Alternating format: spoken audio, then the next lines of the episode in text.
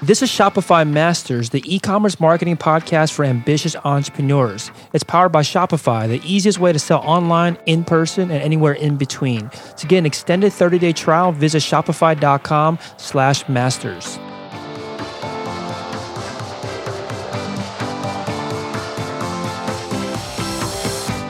Hey, entrepreneurs, my name is Felix, and I'm the host of the Shopify Masters podcast.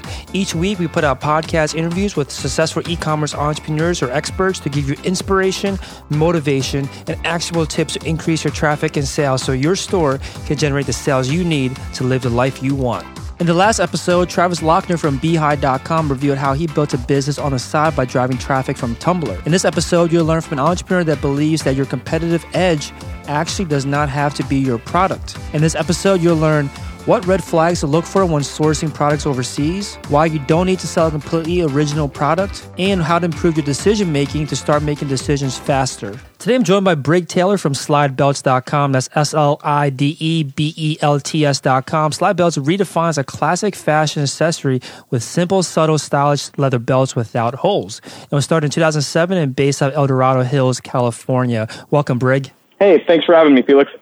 So tell us a little bit more about your store and what is what are some of the most you know you obviously sell belts. What are some of the most popular products that you sell?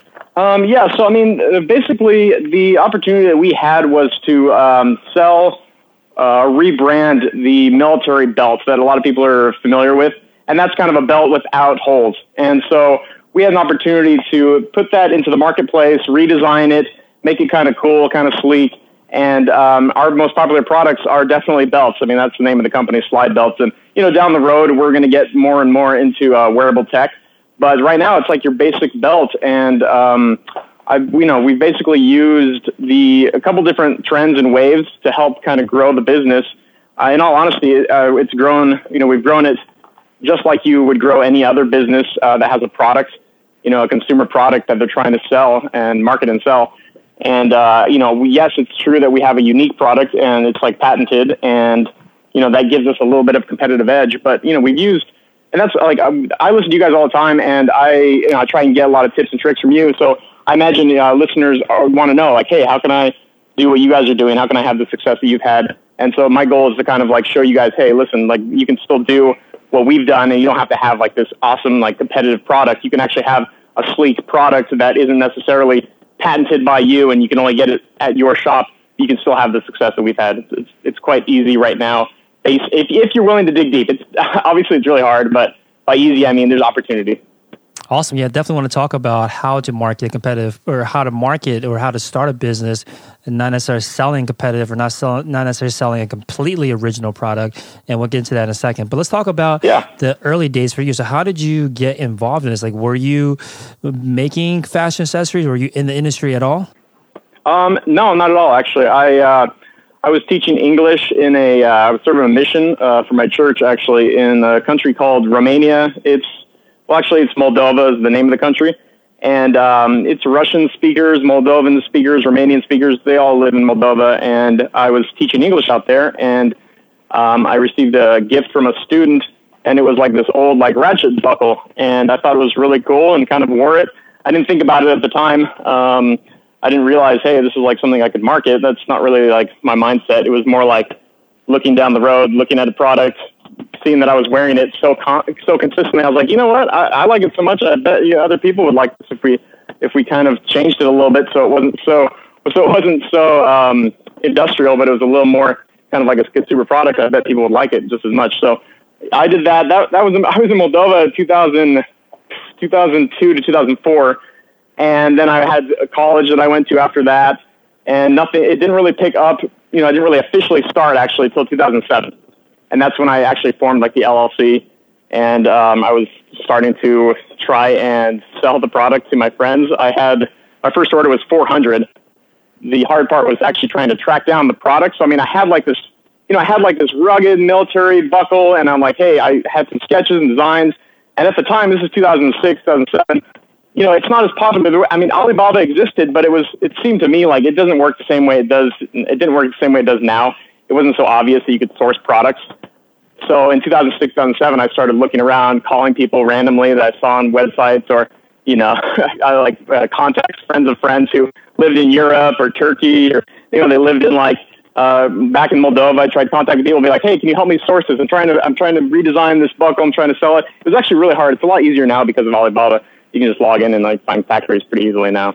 That's cool. So you you had this product already. You thought it was cool and useful for yourself, and at some point you just you thought that other people might be interested in too.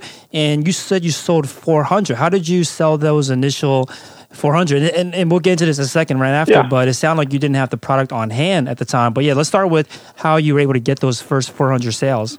Oh, sorry. So that was like a first. That, that was actually my first like order from the factory. I apologize. So it wasn't. I didn't sell them immediately. I had that was my first like factory manufacturing like order that came in. So I got 400.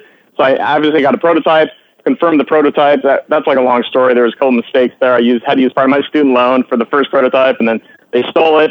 And then I had a friend who was um, in, uh, you know, he was in Beijing, um, or actually Shanghai, I think, University. Um, and uh, he was a friend of mine from school, and I flew him to the factory because I couldn't waste any more money.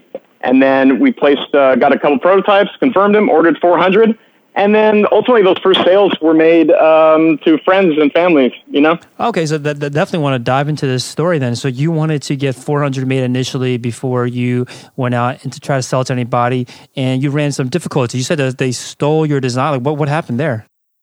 They well, they they didn't really. They basically they didn't steal any design. But what happened was this was like the very first person I reached out to that was in China and they just didn't give me a prototype. They basically, it was eight hundred dollars only. I mean, it's a lot still, and it's a lot back then for me, honestly. But it was, um, but they just never gave me a prototype, and I was like, whoa, that was kind of crazy. And then I used another company, and then they gave me a terrible prototype. And then that, at that point, the third attempt, I decided, you know what?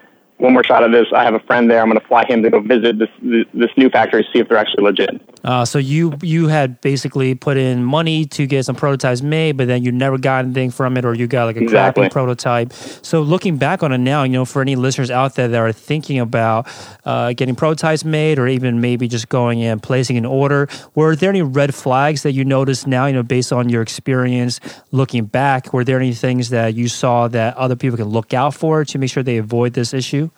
Um, yeah, I mean, so if I source something nowadays, I'm uh, I feel like my judgment's a lot better, and those flags that you want to look out for. I mean, people will they'll misspell words. It's hard to judge based on their spelling. It's hard to judge based on their grammar. Um, it's you know, I basically judge it on who they're selling to right now, what their website looks like, what their um, what the current products they sell, how diverse they are. Uh, you know, it's basically like it's like trying to explain. I mean, you you basically it's it, you know like you get those weird emails where it says like, "Hey, you just inherited tons of money in Africa." Like, yeah. how do I explain to some like trying to explain to somebody why that is obviously fake? And you can look at it, and there's certain flags where it's like, well, you know, if you look it up online and see this person, so you know, Google the factory's name, Google the person's email, their name, um, see if they'll schedule a Skype or phone call. Look for any any oddities where they're too aggressive. If somebody's too aggressive. Um, it means they're a little needy. They might be, it might be fake. They might just be trying to get a deposit. If they're always focusing, every email has to do with a down payment or a deposit. You want to avoid that factory. mm. So did you did you encounter did you encounter these uh, these issues with the first couple manufacturers? Yeah, oh for sure. Yeah, they wanted. Yeah, when I look back, the the one that ripped me off. Uh, yeah, there was obvious flags when I look back, and it's like they wanted the money straight up. They wanted it first. They kept mentioning it in the emails. Uh, they didn't even want to like send me like I would even ask. A lot of them want your business right now. China's doing great. They they have a lot of you know they're hungry, but they have a lot of opportunity to for people like us that are sourcing products. So they want to get your business. So they'll they'll be willing to. They won't do like a free mold. They won't do like a free prototype for you, but they'll certainly send you products that they already make. So I would ask for products first. Like get something that they're currently making, have them send it out for free, and they'll do that. And I never did that before, and I should have, you know, because then I mm-hmm. would confirm that they actually make something at least you know, say you're doing going, doing belts, you want to see like, oh, they, they most likely make some other type of uh, metal product, and you should, you know, I should have gotten some samples of, you know, uh, some pins or you know other types of buckles, even though I, they weren't making my actual prototype. I see. So even if you aren't getting a prototype, you can always ask them for products that are similar to yours, or maybe pieces of products that are yep. similar to yours. And how does that? How's that arranged? Do you usually have to pay for those? Like how does? What's like a, a, an example of an arrangement? No, I mean you can kind of like as long as you're fairly honest. Um, you know, I would kind of use a little bit of like um, I would explain to them the opportunity. I would say, hey, I'm planning on doing this, this, and this, and my order is going to be 400 right off the bat, and I'm, I'm hoping I'm doing 2,000 after that in six months. And then um, you could just say, could you guys send me just to make sure you know we're on the same page? I mean, you guys produce high quality products. Can you send me uh, XYZ products that I saw that you guys make on Alibaba or on your website? Gotcha. So you mentioned that one of the other kind of keys or kind of questions to ask for to make sure that they're legit is to find out who they're currently selling to. How do you get that kind of information? Are you just asking them? Are you looking on the site? Like, what are some ways to find out their past clients? Uh, in all honesty, the only way that I've found it useful is when the person I'm talking to um, stateside who isn't associated with the factory, they refer me to that factory, and that's pretty rare. That's only happened like once or twice, mm. and then then I know that person's like, oh hey, so and so makes, you know, he helped make, um, you know, you could say, oh, you know, SOG knives, like they actually helped, like you know, they helped produce this in this country, and you can, you know, here's my here's a referral. You can see if they can help you out that's that's pretty rare. That's like, I mean, that, I, I've been doing this for a long time, and that's only recently happened. Early on, you can ask them what who they produce for, but you'd have to get details because they'll say, "Oh, yeah, we do Mercedes, we do uh, BMW, we also do Nike and Adidas," but it's all knockoff items, so it sometimes doesn't mean anything. Um, I would ask for you can always ask for more details, like what was the last thing you produced for them. Sometimes they're if they're a really legitimate company, um, then it's they will they'll be under contract. Sometimes they're not allowed to say uh, or specify what they made. And that's a good sign sometimes. yes, definitely. It sounds like there's just so many um, things to look at. So that's why I guess it made sense for you to send somebody that you knew over there, over in China, directly to these manufacturers, directly to these factories. So tell us yes, a little bit exactly. about that. Like, I think I've heard of other people, other people on the podcast have mentioned uh, finding agents over there. But you know, if you have a friend or a colleague or somebody out over there, that's probably even better. You know, so tell us about what is that like? What are you sending them over there to look for, or, or what are you? I guess what's the get the what is the reconnaissance mission like when you go into a factory or, or a manufacturer? Yeah, so some awesome flags that were good that, that you know showed me I was uh, was able to spend more money on this third attempt. Uh, my buddies showed me pictures. He let me know, hey, they picked me, they picked him up at the airport, um, and I was like, hey, that's pretty cool. Like, even though I mean, he was in China, but he had to fly to get there, and because it was in a different city. And I was like, hey, that's that's kind of legitimate. They picked him up at the airport. That's a good sign. And then you know, he sent me pictures of their offices, and then he sent me pictures of the factory. And it wasn't like beautiful. It wasn't like you know, it wasn't like uh, offices you know you'd see in Silicon Valley, but they were uh, they looked like legitimate operating facilities. So that was those are all good signs pointing to um, you know less less opportunity for missing or losing money. Basically, it's like it was all plus signs, you know. Yeah, I mean, sounds like based on your first two experiences, just making sure they had an office was was a, big step up already. I know, right? Yeah. And nowadays, you know, we're we're moving so fast and we're growing that I can't use those same methods. So it's funny because we just are forming a new relationship just the last couple months with a, a different factory in a different country, and it's fantastic. I mean, they have, they, you know, the reason we're doing that is so that as we get into bigger retailers, there's all these compliance issues that I'm quite confident my early factories would never be able to pass. So it's nice to be um, kind of after years later to get into like the real game with real factories where they have real real representatives and they'll have all these sales um, uh, sales agreements and they actually have payment terms and all these agreements. I'm like, wow, like this is actually like the real world. This is what I thought it would be. But early on, I had to use some of these, like early on, you had to use these contacts that perhaps weren't like they. I, I just feel like they're less professional, but it worked out for us, you know. Mm, yeah, I guess it makes sense at that stage. So, did you ever turn over to Alibaba at any point? Because I know you're saying before that it didn't really maybe exist or ex- didn't exist in the same, I guess the the same, uh, I guess professionalism or built out like it is today. I would I would for sure use it now. I would for sure like I've used it. Um, I mean, we've used it probably twice, but I didn't use. Let's see, they have like trade. Um, they have like trade assurances or something like that, where now you can almost have like money in escrow. I would mm. totally use it now. I didn't. I didn't use like the escrow services, um, and you know, in one of those, they both kind of worked out. I I probably should have used one. Um, we were just moving so fast that we lost a little bit of money and it, the product wasn't it wasn't because they ran ran with the money but they just gave me something of a subpar product so in that case like nowadays if you find a factory in alibaba they have like ratings on there they you can they have like um, references referrals you can look at like their how long they've been in business it's pretty safe nowadays and i would only use a company or a factory in alibaba that that allows you to put like your money um, in escrow so you, you actually have like an insurance so it's like, hey, you, you can spend less than twenty thousand, and we'll cover you if there's some kind of rip off or something like that. Like it, it that's pretty safe. Yeah, I wouldn't do anything else otherwise. If you're starting from scratch, I wouldn't risk it um, using anything else. That's great. So you had these. Um, finally, you were able to get these 400 or so uh, belts uh, manufactured and, and over mm-hmm. to you. So tell us a little bit about that. That very, I guess, selling those first 400. Was it just friends and family, or were there other ways for you to offload that that initial inventory? Yeah, so um, I actually had a website before, like even Shopify and other uh, companies came around and helped you create it. So you know, I had to like hook up a merchant account with like Wells Fargo, and I used PayPal uh, early on, and it was really. You, I mean, anybody can log in the web archive and they go to slidebelts.com and go to like 2007 or 2008, and you can see the website is pretty. Uh, it's it's pretty basic, you know. I mean, I was proud of it at the time, and that's the name of the game. You know, I'm sure there's stuff that I'm proud of today that I'll be a little bit uh, embarrassed about five years from now, but mm-hmm. that's the name of the game, you know, and you go step by step. And uh, at the time, the website, I loved it. It was awesome. But it was uh, definitely a lot easier now with like companies like Shopify. But, you know, back then I tried to make sales online. It wasn't that great. I kind of burned myself uh, using AdWords. Like I targeted um, generic words like belt, you know, and then so I was like, oh, I'm willing to pay like $2 per click on belt, and I lost like a thousand bucks. And I was like, uh, in like in like 15 minutes, I have like turn it on. I'm like, oh, this is great.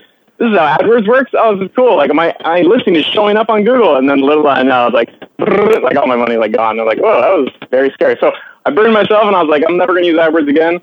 So I my but the belt sat around for a little bit, you know, for like a year, um, roughly like a year or two, and I had some great friends come by and you know, some that were old family friends and they would buy like 10 or 50 or you know, I had somebody buy like a decent amount of like almost a hundred, wow. and that was helpful. And I don't know if they resold them or I'm not sure what they did with them. It might have been a charity thing, but it definitely helped. Uh, you know, them aside and, and bought the next amount, which was I can't remember if it was like it was almost fifteen hundred something like that. That's awesome. So you you mentioned earlier about how you don't necessarily have to sell a product that is I think what you're getting at was completely original or not necessarily not completely original, but you don't have to sell some groundbreaking technology or groundbreaking products. So talk a little bit more about that. What did, what did you mean by that? So uh, what I meant was I, I feel very confident that I I could have uh, sold even a non ratchet belt, like a non special unique product uh, because at the time I felt like like there was a lot of people in 2007, 8, 9, 10, even um, you know even the last couple of years who would be willing to take a risk on spending money on a product on a uh, that's on a website that looks decent, and that's um, that was that's like an opportunity right there where. Uh, some com- larger companies were a little bit behind in the game in terms of e-commerce, as you know, I'm sure a lot of people are aware, and so their websites didn't look that spectacular um, you could actually look like you're a pretty big company if you had some decent graphics and as long as you weren't running into a bunch of you know dead links on your website, you, people would be willing to take that risk. So you know nowadays it's a little bit more competitive, and you always have to be kind of looking for that that competitive edge, whether it's in financing, whether it's in the way that you sell, whether it's in operations, whether it's in a product. You know, I try and make sure we have a competitive edge in every aspect before it becomes popular. So uh, you know, it's very, it's really competitive now, not just with Shopify, but you have Big Commerce, and you have, and you have a couple of many other companies that are helping people sell their products. So it's not foreign to anybody right now. If I told you, hey, I have, I have a website and I have a product that's on the website, it's not nearly as kind of uh, surprising as it was in 2007 and 8 and 9 you know? Yeah so, that, that, that makes sense. So you're you're get what you're getting at is that the product itself doesn't have to be unique doesn't have to be your competitive edge but you could find other ways. And some things you mentioned is uh, things that maybe I, actually i haven't heard before. So you're saying that in your financing your operations you could have competitive edge as well which is completely removed from the product you know completely removed from the i guess the consumer facing side of your business. Yeah no exactly. You can do it on any aspect of the business and you really have to. If you if people are like wanting to start their business or keep their business going that are listening to this, like you really, if you're in, I mean, there's either you're either uh, you know climbing or you're dying. Really, either growing or you're dying is kind of the common phrase. And I really mean, like I, I used to kind of believe that, but I really firmly believe it nowadays. And by you know, the only way to grow is not just sales. I mean, you have to innovate. Uh, I know that word's kind of beat to death uh, nowadays, but you kind of have to innovate and have a competitive edge in every aspect of your business as many as much as you can. Obviously, you can't like you know I'm not like using a teleporter to ship my products, but I'm definitely trying different ways to save money on my packaging for shipping products. You know. Yeah, makes sense. Yeah. So, so, yeah, let's talk about this a little more. So, what are some other ways or other things that that a store owner can look at that seem maybe not uh, product related or not related to their marketing that that could give their company, give their brand a competitive edge?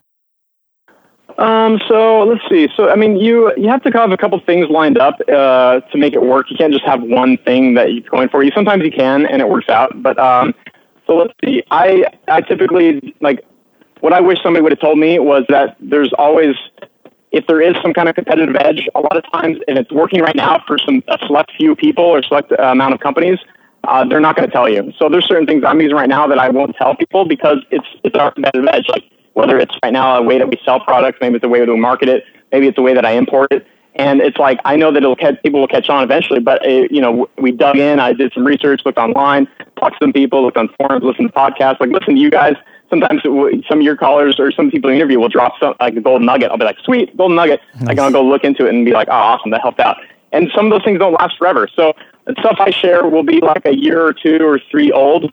Uh, it won't be like the stuff I'm using like right now, or maybe it is, and I still, uh, you know, sometimes it's so extreme that I'm like, hey, you know what? It's nobody's gonna, everybody's gonna have a hard time executing this, even if they know about it. So you know, there's uh, on Amazon, you can actually, if you're selling on Amazon, there's a lot of lightning deals you can do. You can actually pay for those. Uh, a lot of the world that you think that exists around you isn't really, um, it's, it's more paid for and structured, as sad as it is, than you would think. Even products that are, people are pushing on Facebook or Instagram, most likely there was some kind of payment involved. And that's like kind of sad, but it's kind of the way the world is. And that was like me going through my own like my eye-opening process uh, among many eye-opening uh, experiences in running the business. One of those was, wow, these so many of these sales and these uh, collaborations, like everybody's kind of scratching each other's back. Like I can't believe that uh, we're not, you know, there's no like shadiness going on, but you know, sometimes I was surprised to realize that there was like, uh, you know, they didn't express, hey, this was something we got paid for, this person got paid for, and they were pushing the product.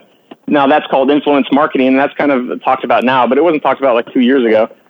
Yeah, and I almost don't even mind that that there are things you can pay for that that uh, there are kind of trades or scratch my yeah. back, scratch your back, because at least it's it's clear. I guess you know at least you understand that it's, it's, it's, logical, right? Because if you approach a business and you want to work with them, and they say, "Hey, if you pay us, we'll do this for you," it feel I feel like it makes business a lot easier to to run, right? Because you can actually measure that, measure if it's actually worth the investment, actually, you know, get things moving rather than who yeah. knows how to work with them. So I don't, I don't actually personally, I don't personally mind when it comes down to things like that because again, no, you are, the way the world works. Yeah, yeah, so it's everybody. I mean, everybody's been doing it. Michael Jordan's been doing it. Like everybody does it. Like you know, you see somebody drinking Gatorade, you see somebody at McDonald's, and it's an ad. Like the people are getting paid for it. It's fine. That's yeah. It honestly is how the world works. I was, I, I honestly was naive about it. So I'm sure there's a majority of people listening, and yourself included, were not as naive as I was. But for me, I was like, what? That's crazy. I can't believe it. No, I think everyone, I think a lot of me, me included, went through this too, where I was uh, surprised, not necessarily surprised, but uh, same thing that you're saying, where you think that everything is kind of uh, done out of favor, not as necessarily favors, but done out of their good of their own hearts. But you know, a lot of it comes down to paying for things. So that that, that yeah. makes sense. So maybe yeah. maybe if you don't, you know, you don't have to obviously reveal your secret sauce, but tell us about how you go, how you would go about trying to identify where you can, you know, maybe on a day to day basis or weekly basis? Like, what are you doing to make sure you are always having a competitive edge? Yeah, so I mean, you just have to kind of look at. So here's what. So here's a here's an awesome trick and tip that I realize I use a lot of, and that is look for any aspect of how you run your business. Look at other industries. Like people are so they have such tunnel vision, and they like they would say if they were running a uh, paperclip company or business, and they would only look at other paperclip companies, and they would copy each other. Like there's so many other industries that are doing ex- like doing uh, mastering or dominating some aspect of their business that has nothing to do with your industry.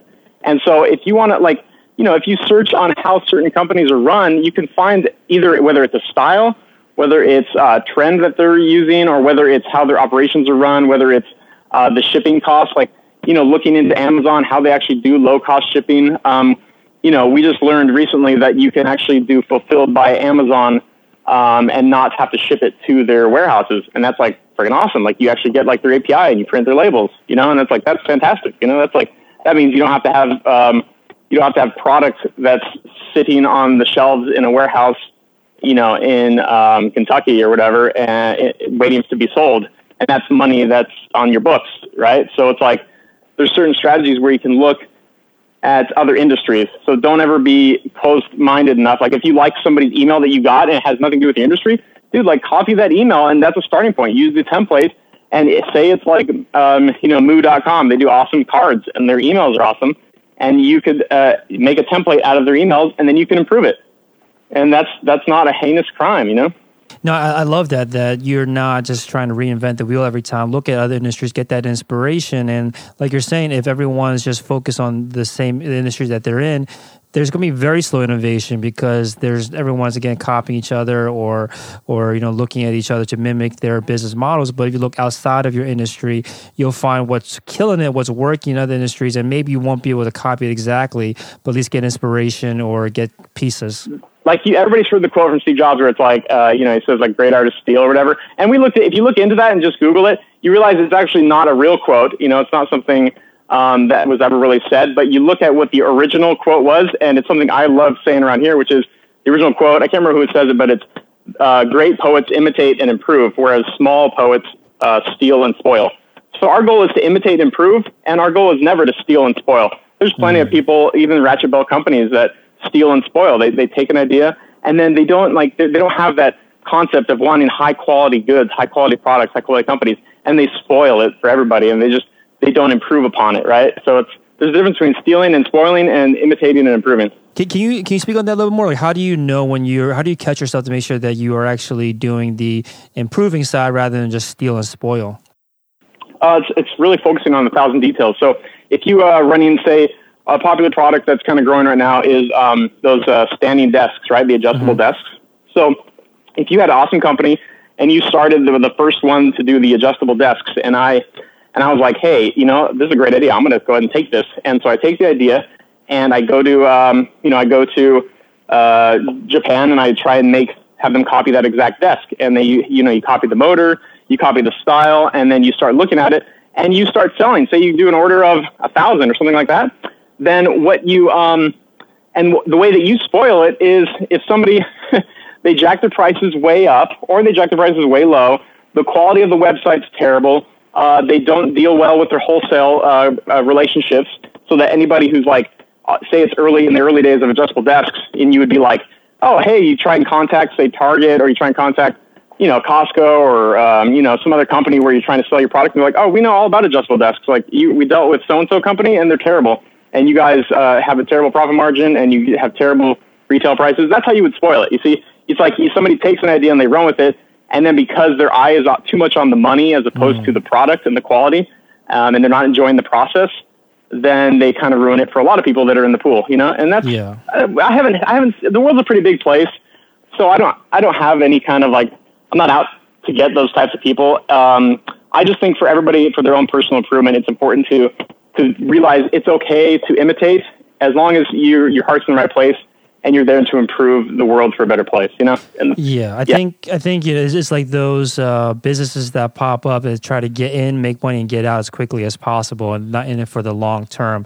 I think you you start noticing that they're just trying to copy as quickly as possible and not waste time trying to improve. You can improve, like even our belt, like even our product. Like I was saying, you don't even have to have a ratchet belt. Like for instance, leather belts right now. They don't really. A lot of them are kind of like a fake leather. Like even stuff you see on the shelves of some nice stores out there Mm-hmm. Um, you know, they'll, they're not the highest quality leather. And if you just start digging in and trying to figure out where these larger companies are sourcing their products, you'd be surprised and you'd be like, wow, they're not choosing the best quality possible. And you could say, well, that comes down to, to profit margins. Yeah, I don't know. It's my personal philosophy. I I would rather produce high quality goods, and I honestly, between you and me and everybody else listening, I think it's a, a trend. Uh, craftsmanship is a trend. So uh, people are willing to spend a lot more money on high quality products, and mm. that should be obvious to anybody at this point uh, it's going that direction. I don't know how long for, for hopefully for decades, you know definitely. So just to kind of boil all this all down, if I can, it you take something that already works, maybe in your industry, maybe outside industry, find your competitive edge, and sometimes that competitive edge has nothing to do with the product itself. It could be again your finance and your operations, the team you hire, and that's how you. It sounds like that's like the ethos of the way that you've been running your business, been running your uh, your your company itself. So yeah, and it all ties together. It all ties to the bottom line. Like even if it has to do with hiring, maybe your HR use an awesome program like like we use Bamboo HR and it made it way easy. Like it still helps your bottom line and it helps your product, helps your company because I'm saving tons of time and money by not using like some old standard method that, that has existed for 20 years. I instead jumped right on board to a more forward thinking company that was putting everything on the, uh, onto the, uh, into the cloud. Sorry. So this is something. This is this uh, this um, I guess philosophy, this mantra that that you you live by. It's only possible to to I guess um, build a company around that exact, exact same mantra if all your employees and all the people that work on a on a team also believe in it. So how do you make sure that your beliefs and your philosophies on how you should run a business, how the business should be run, uh, get spread to the rest of the team? Well, you have to actually personally be uh, curious. You got to be a curious person, and most of the people we hire are curious achievers. You, you personally, if you want to start a business, um, you know, you have to have this type, of mentality where you're curiously poking the box, but you're also uh, quickly pivoting when it doesn't work. I mean, there's plenty of programs or websites or things that I've tried to use uh, that didn't work out. Like even like we use ShipStation to ship our product. A lot of people do. It's fantastic, but you better believe I tried like two or three before I came across ShipStation you have to be able to recognize, wow, that was a mistake. Now, you're right. You have to, there's certain people on your team that you can't just say, we're going to use this because I feel good about it, and you, you must learn it. You might, you, that might work, but, uh, you know, if, if you're surrounded by people who are curious, you should be curious too and dig in with them. My job, you know, I have all sorts of different uh, jobs and responsibilities as a CEO, but I personally believe my, one of my top priorities is building the team and growing the team. So I, I will spend time, you know, sitting down with somebody if we're trying to learn how Xero works for our accounting and how I can sync that up with uh, Stitch Labs with the way we count our inventory. So that's all like live. Like I'll sit down and work with that person and we'll see if we can figure it out together. If we can't, we'll try and contact somebody. We'll try and use what we can temporarily until we find a fix or something like that. It's it's definitely you can hire the right people. Most people are most people are curious, I think, regardless of where they're coming from in their life, regardless of where their career is. Most people are curious. The problem is um, it's you have to have the patience. You got to have the you have to have the good judgment because you made a lot of mistakes in the past to quickly pivot and be like, this is a great program. Let's stick with it. I think this will work. Or this competitive edge is great. Let's stick with this. And being able to communicate to your team and be like, you know, this is temporary. I understand it sucks. We're going to work with this for six months. And then you know, if you, you if you hire in the right people and most people have a positive mindset, you can get through a lot of stuff and you can try new things without kind of burning the operations bridge or burning the finance bridge because you're trying something new that isn't working. It takes a, it takes good judgment, and if you're at the right place in your life where you're starting a business and you're not too um, you're not too inexperienced with, I would just say, interacting with humans. if you're not too experienced with that, you'll be okay. And um, but you always have to be like questioning: Is this the best method? You know, is this the best method right now? Is this the best? Like really, really, really? Like if you rather than most people, um, most people blame themselves um, for when something doesn't work well. And that's true. Some part of it is a lesson that you can learn, but make sure you ask the question right after that. Is the process or the system that I'm using, does it, is, is it terrible? Is it subpar? Is it, could it be done better? So, you know, some people will either get down on themselves and they'll be like, nah, I'm terrible. This tool that I'm using or this, uh, you know, the way that I'm selling or listing my products is no good, you know, eh, or I have to put nine, or I have to put 24.99. I have to put cents after the end of it. Like that's the way it is. Like, no, ask yourself, is there a better way? You know, what can I learn from this experience? And is there a better way? Yeah, I don't have to put 99 cents. You know, I can put twenty five, thirty five, forty five dollars straight up because that's the company I want to be, you know? So a lot of people just get, they get caught up with blaming themselves or not blaming themselves at all. And then they just think the world's stupid. I can't, I can't, uh, you know, I can't find another way to do it and throw up their arms. Mm-hmm. I think there's a middle ground where you can say, ask if it can be done better. And then there's a lot of people right now um, in the world who are developing systems that work better, that, that make more sense in my mind, honestly. And it's, an exciting time to be because there's a lot of people who are like, you know what, clocking in for employees, this is a terrible way that all these companies do it. You know, it's terrible the way like uh, Vans does it, PF Chang's does it. Like, why do they use these old systems? It's like, yeah. Then comes along a bunch of different companies like WhenIWork.com, and they're like, they're like, hey, we're going to make this super simple, super sleek, and super easy to run payroll. And it's like, wow, thank you. You know it's funny whenever I have a problem that I want to want solved, you, you just do a quick Google search and you'll find some company out there that's doing it better than you ever knew was possible. So I think that you're, you're definitely onto something. Yes, and exactly. And if it doesn't exist, guess what? Business opportunity. there you go. exactly. So one one thing that I would do, I want to talk about it that I think uh, causes a lot of entrepreneurs, a lot of uh, uh, companies to stall out and you know and potentially die is decision making. So it sounds like you make decisions very quickly, and you you either try things out quickly and then you cut out what doesn't work quickly. So tell us about what is your decision making process? How do you make and well, first of all, do you make decisions quickly? And if you do, what is your process like? Um, okay, so let's see. Yeah, decision making for sure. If um, yeah, that was one thing that I think is very key to a successful company is being able to make fast and quick decisions. Mm-hmm. Because there's, um, I'm trying to, I've actually tried to structure the business this way. Like we've just, you know, reincorporated in Delaware, and there's a few reasons for that. But I've also kind of, uh, you know, improved the structure of our company to allow decisive decision making. And if you look at like, you know, you look at Google and Facebook, you look at the way they structure their companies, they they are allowing themselves to grow while not um, while not handicapping their management team and the ability to make decisive mm-hmm. action. So my you know my process is really you know at the end of every meeting, and if you read a book like um, How Google Works by Eric Schmidt, they'll talk about the same method. If you're sitting in a meeting, you know you want to make sure that that meeting at the very end you ask yourself if you know you have one person in charge of that meeting, and then that person asks, so what? So what's next? What's the next step?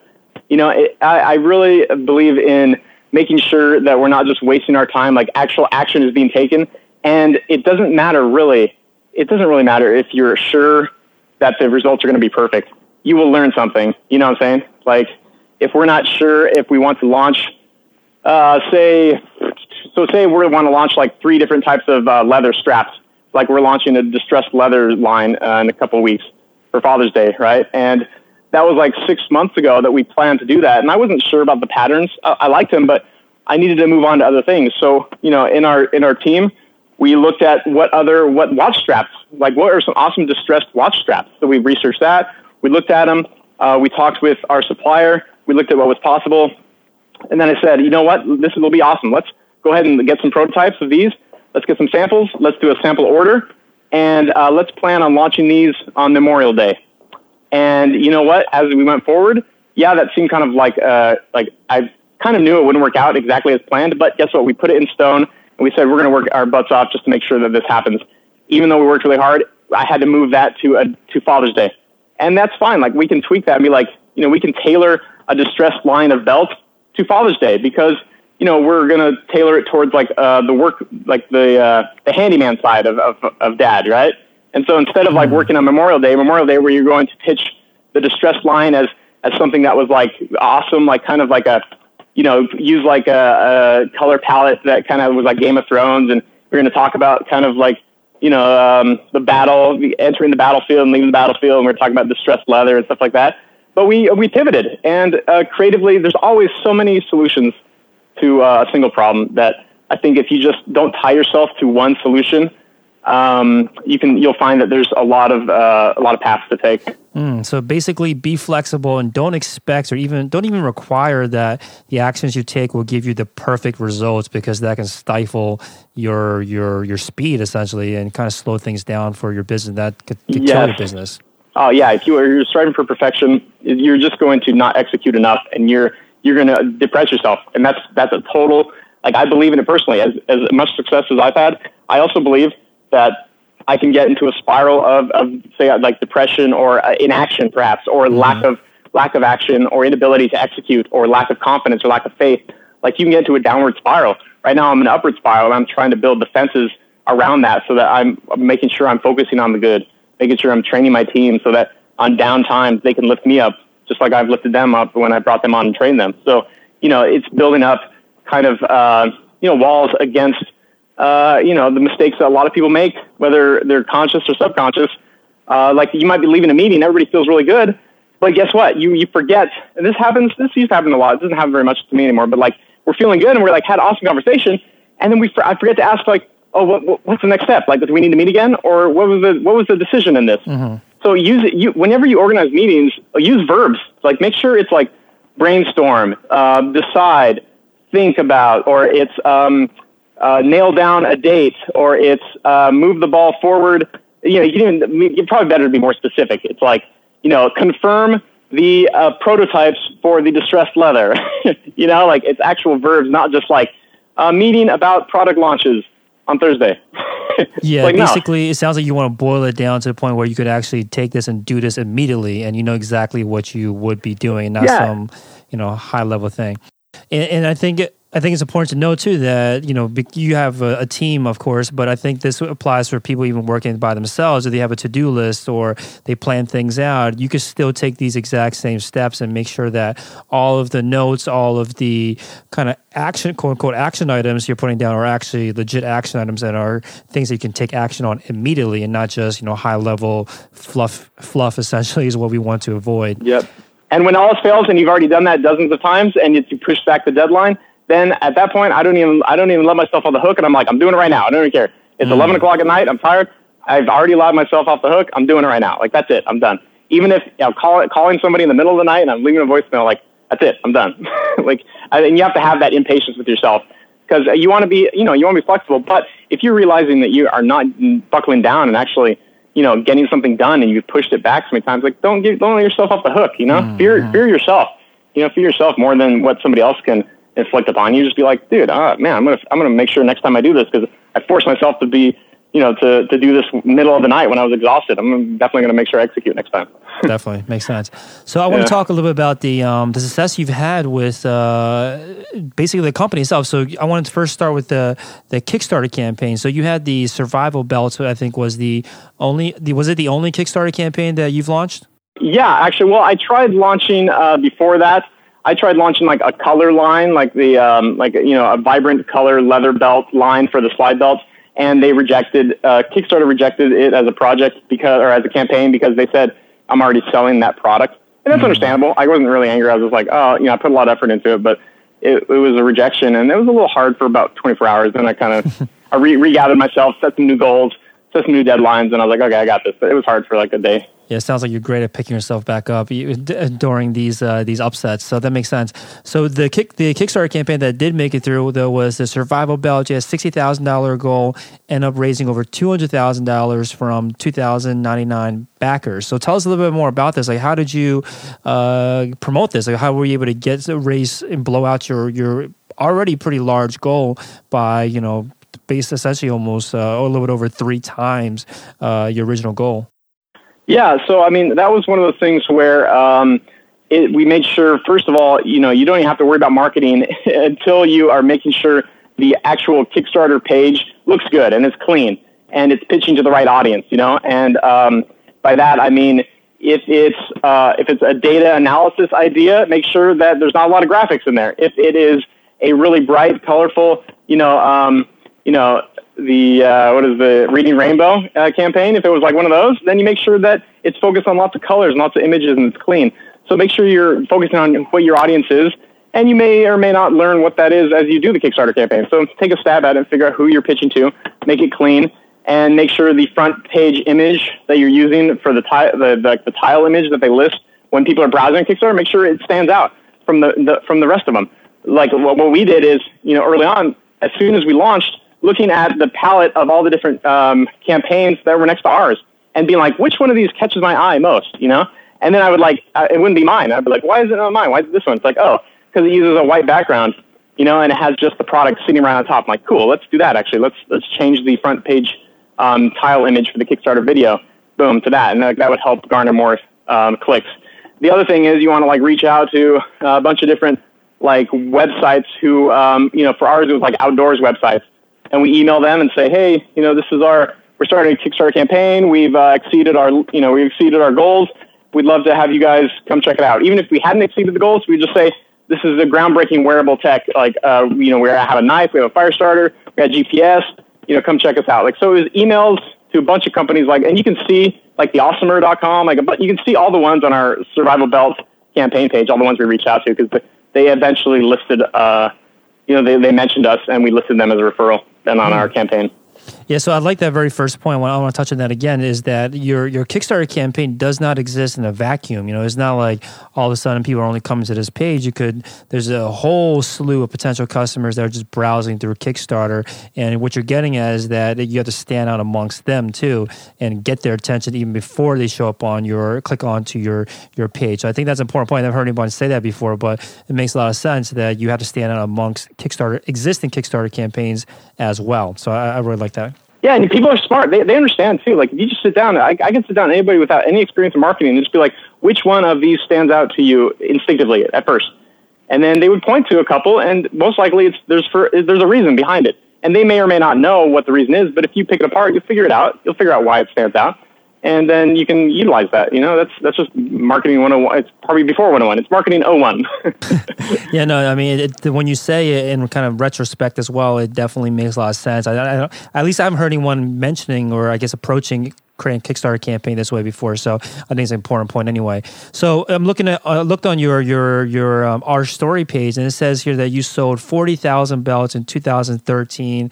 Obviously, you raised you know two hundred thousand dollars from the Kickstarter campaign. Give us an idea of how successful the business today. You know, go into any details you're comfortable sharing about how successful it is today. Uh, yeah, you could say like you know hundreds of thousands last year, and now we've already sold more. Uh, so far, we sold more in the month of January than we did all last year. And that wow. was using a couple of marketing tactics and techniques that I will tell you about in like two years when everybody else knows about it. well, maybe you can share some things that are you maybe think are a little more general that are already out, out in public um, of ways that worked well for you to sell a product like like uh, apparel for any other listeners out there that are in the fashion industry. Like, what are some avenues, some mediums that they should focus on? Um, you know, I, I'll give you guys a freebie, like right here, right now. If you're starting a company, and most people won't, uh, they won't do this, but this is what I would do. This is honestly what I would do. And there's a little, there's a somewhat of a risk, but if I was starting from scratch right now, I would sell on Amazon UK. I wouldn't even focus on US right now. Amazon is getting bigger outside of the country in foreign countries. I would start my brand. I would pre-pack all my products. I'd ship it to fulfilled by Amazon warehouses in the UK, and they'll ship it to all these other countries, including Italy, France, Germany, boom, like right there. Like that's what I would do because you got to get ahead of the wave. And uh, right now, Amazon is already oversaturated with third-party sellers. In the U.S., it's pretty competitive. It's pretty hard. But uh, outside of the U.S., there's still opportunity. That, mm. There's a freebie right there. Because right? yeah. I'm not.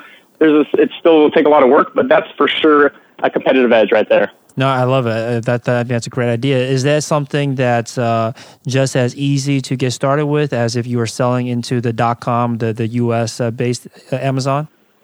Um, yeah, it is actually. Yeah, I don't know if you have to. I don't know if they'll require you to register first in the U.S. They might, um, but they. It's just as easy as the U.S. one in terms of like making the sale, doing the product ads, uh, just listing the product.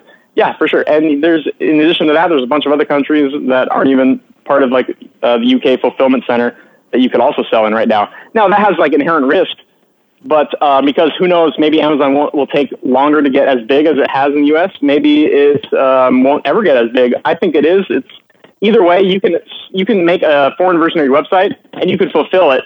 You can fulfill the orders just uh, because you have a fulfilled by Amazon product abroad. You see what I'm saying? Can, can you explain that a little more? So, in other words, if you started like, um, you know, adjustable desks dot Italy or whatever dot IT you know, you could fulfill products and orders placed on that domain. Uh, you could fulfill them. You could fulfill them with Amazon warehouse, uh, fulfilled by Amazon stock.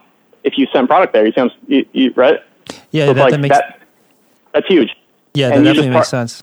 You target like keywords, uh, you know, certain keywords or AdWords um, that are in foreign languages, and you could probably you could get enough traction. You could start a company. You know, there's lots of lots of hurdles after that, but that's a great way to start and you get ahead of uh, a trend that has already been proven stateside. Cool. So maybe to close this out, uh, you know, obviously because you spend so much time, it sounds like testing so many different things. What are some apps or that you you and your company rely on apps or tools that you rely on today that have you know passed your your screening process? Um, yeah. So uh, uh, for like project management, it's um, uh, we've tried a bunch of different things, including Basecamp and ultimately, we stuck with Asana. Asana works pretty well for us. It's pretty versatile, and that's huge for communication. We're trying, you know, otherwise you, your team will get inundated with emails. You yourself might um, might have tried a bunch of different iPhone apps in terms of getting stuff done, to do lists, all the things. That's fine. Keep trying, see what works for you, what doesn't. For me, Asana has worked for uh, any more more than one or two people projects or tasks. Uh, Asana's worked out pretty darn well. And uh, I mentioned when I work for um, scheduling uh, Zen Payroll, which is now called Gusto uh, for payroll. That's absolutely fantastic. Uh, Bamboo HR for HR stuff. Um, ShipStation for shipping products. Stitch Labs Reason for inventory, and Xero for financing. Um, let's see. In terms of yeah, that's about it really. And we have a diverse set of phones and computers, and uh, yeah, we're you know we're in a regular business office that's zoned for research and development, research uh, zoned for R and D. So it allows us to have walk-ins that people can you know we have a reception area that's almost like our front door, like our you know people can come by and, and shop and actually buy a belt here because of what the area is zoned for, and it's not too expensive because there's also regular offices in this area, so it's not like we had to go to a, a high traffic foot traffic area, especially nowadays where you can list your you know show your company on Google Maps um, and you know people will find you some way or another. Obviously, there's benefits to being right where all foot traffic is, but that's one thing where we're allowed to pack product, quality control, you know, even uh, do customization on products in the area zone for R and D. Mm, very cool to know that that was, uh, I guess, a trick that you could employ. I think that that's another great gem you dropped. Yeah, yeah. Obviously, there's a lot of people that break the rules, but like that's if you, you know, my goal is to try and break as little rules as possible. and, or as Arnold Schwarzenegger says, right? Doesn't he say like break the rules, but don't break the law. That's kind of like my mantra. Cool, makes sense. So tell us about uh, what do you have planned for the rest of the year? What are some products or things that the listeners can look out for? Yeah, dude, the survival buckle, the survival belt is coming out, and that's going to be absolutely awesome. Like we've been working on that so uh, for such a long time. I had to trash like the first prototype. Um, we even had to try it in a different country. Uh, I won't say exactly where. Well, you guys will figure it out. But like it's it's such a great product now. We've gone through so many different phases we tried different types of metal. We tried different fiberglass, and it's it's going to be awesome. It's so sleek and simple that somebody will just be wearing it, and it's just nice knowing that you have a multi tool. You have a light, you have a fire starter, you have a knife, like all right there, and it's sleekly designed. So it's just like you forget about it, you know. And so that's coming out in, uh, you know, we're actually doing pre-orders uh, September 1st. Well, actually, you know, we're shipping we're shipping pre-orders September 1st. We're doing pre-orders June 20th. So if anybody's listening, come to our website June 20th. You can actually buy and do a pre-order for uh, survival belt. And awesome. I believe uh, right now the price is probably going to be like $180, but it's cool. high quality material. It's, you won't find anything uh, like it anywhere else. Cool. Yeah. So this episode's going to go out by then. So you check it out now. Uh, where should they go to again? Just uh, just slidebelts.com? Yeah, go to slidebelts.com. You know, or you can catch us on, uh, you know, Twitter or Facebook or Instagram. Um, and uh, you'll see us launching that at the end of June and you'll definitely hear about it. Awesome. Great. So thanks so much, Briggs. So slidebelts.com is a website. Anywhere else you recommend that folks go check out they want to follow along what you're up to? Just come to slidebelts.com and kind of browse around and people can kind of see what we're up to. Uh, you know, we post updates a lot on Instagram, so check us out there as well. Awesome. Thanks so much, Brig. You bet, Felix. Thanks for listening to Shopify Masters, the e-commerce marketing podcast for ambitious entrepreneurs. To start your store today, visit shopify.com slash masters to claim your extended 30-day free trial.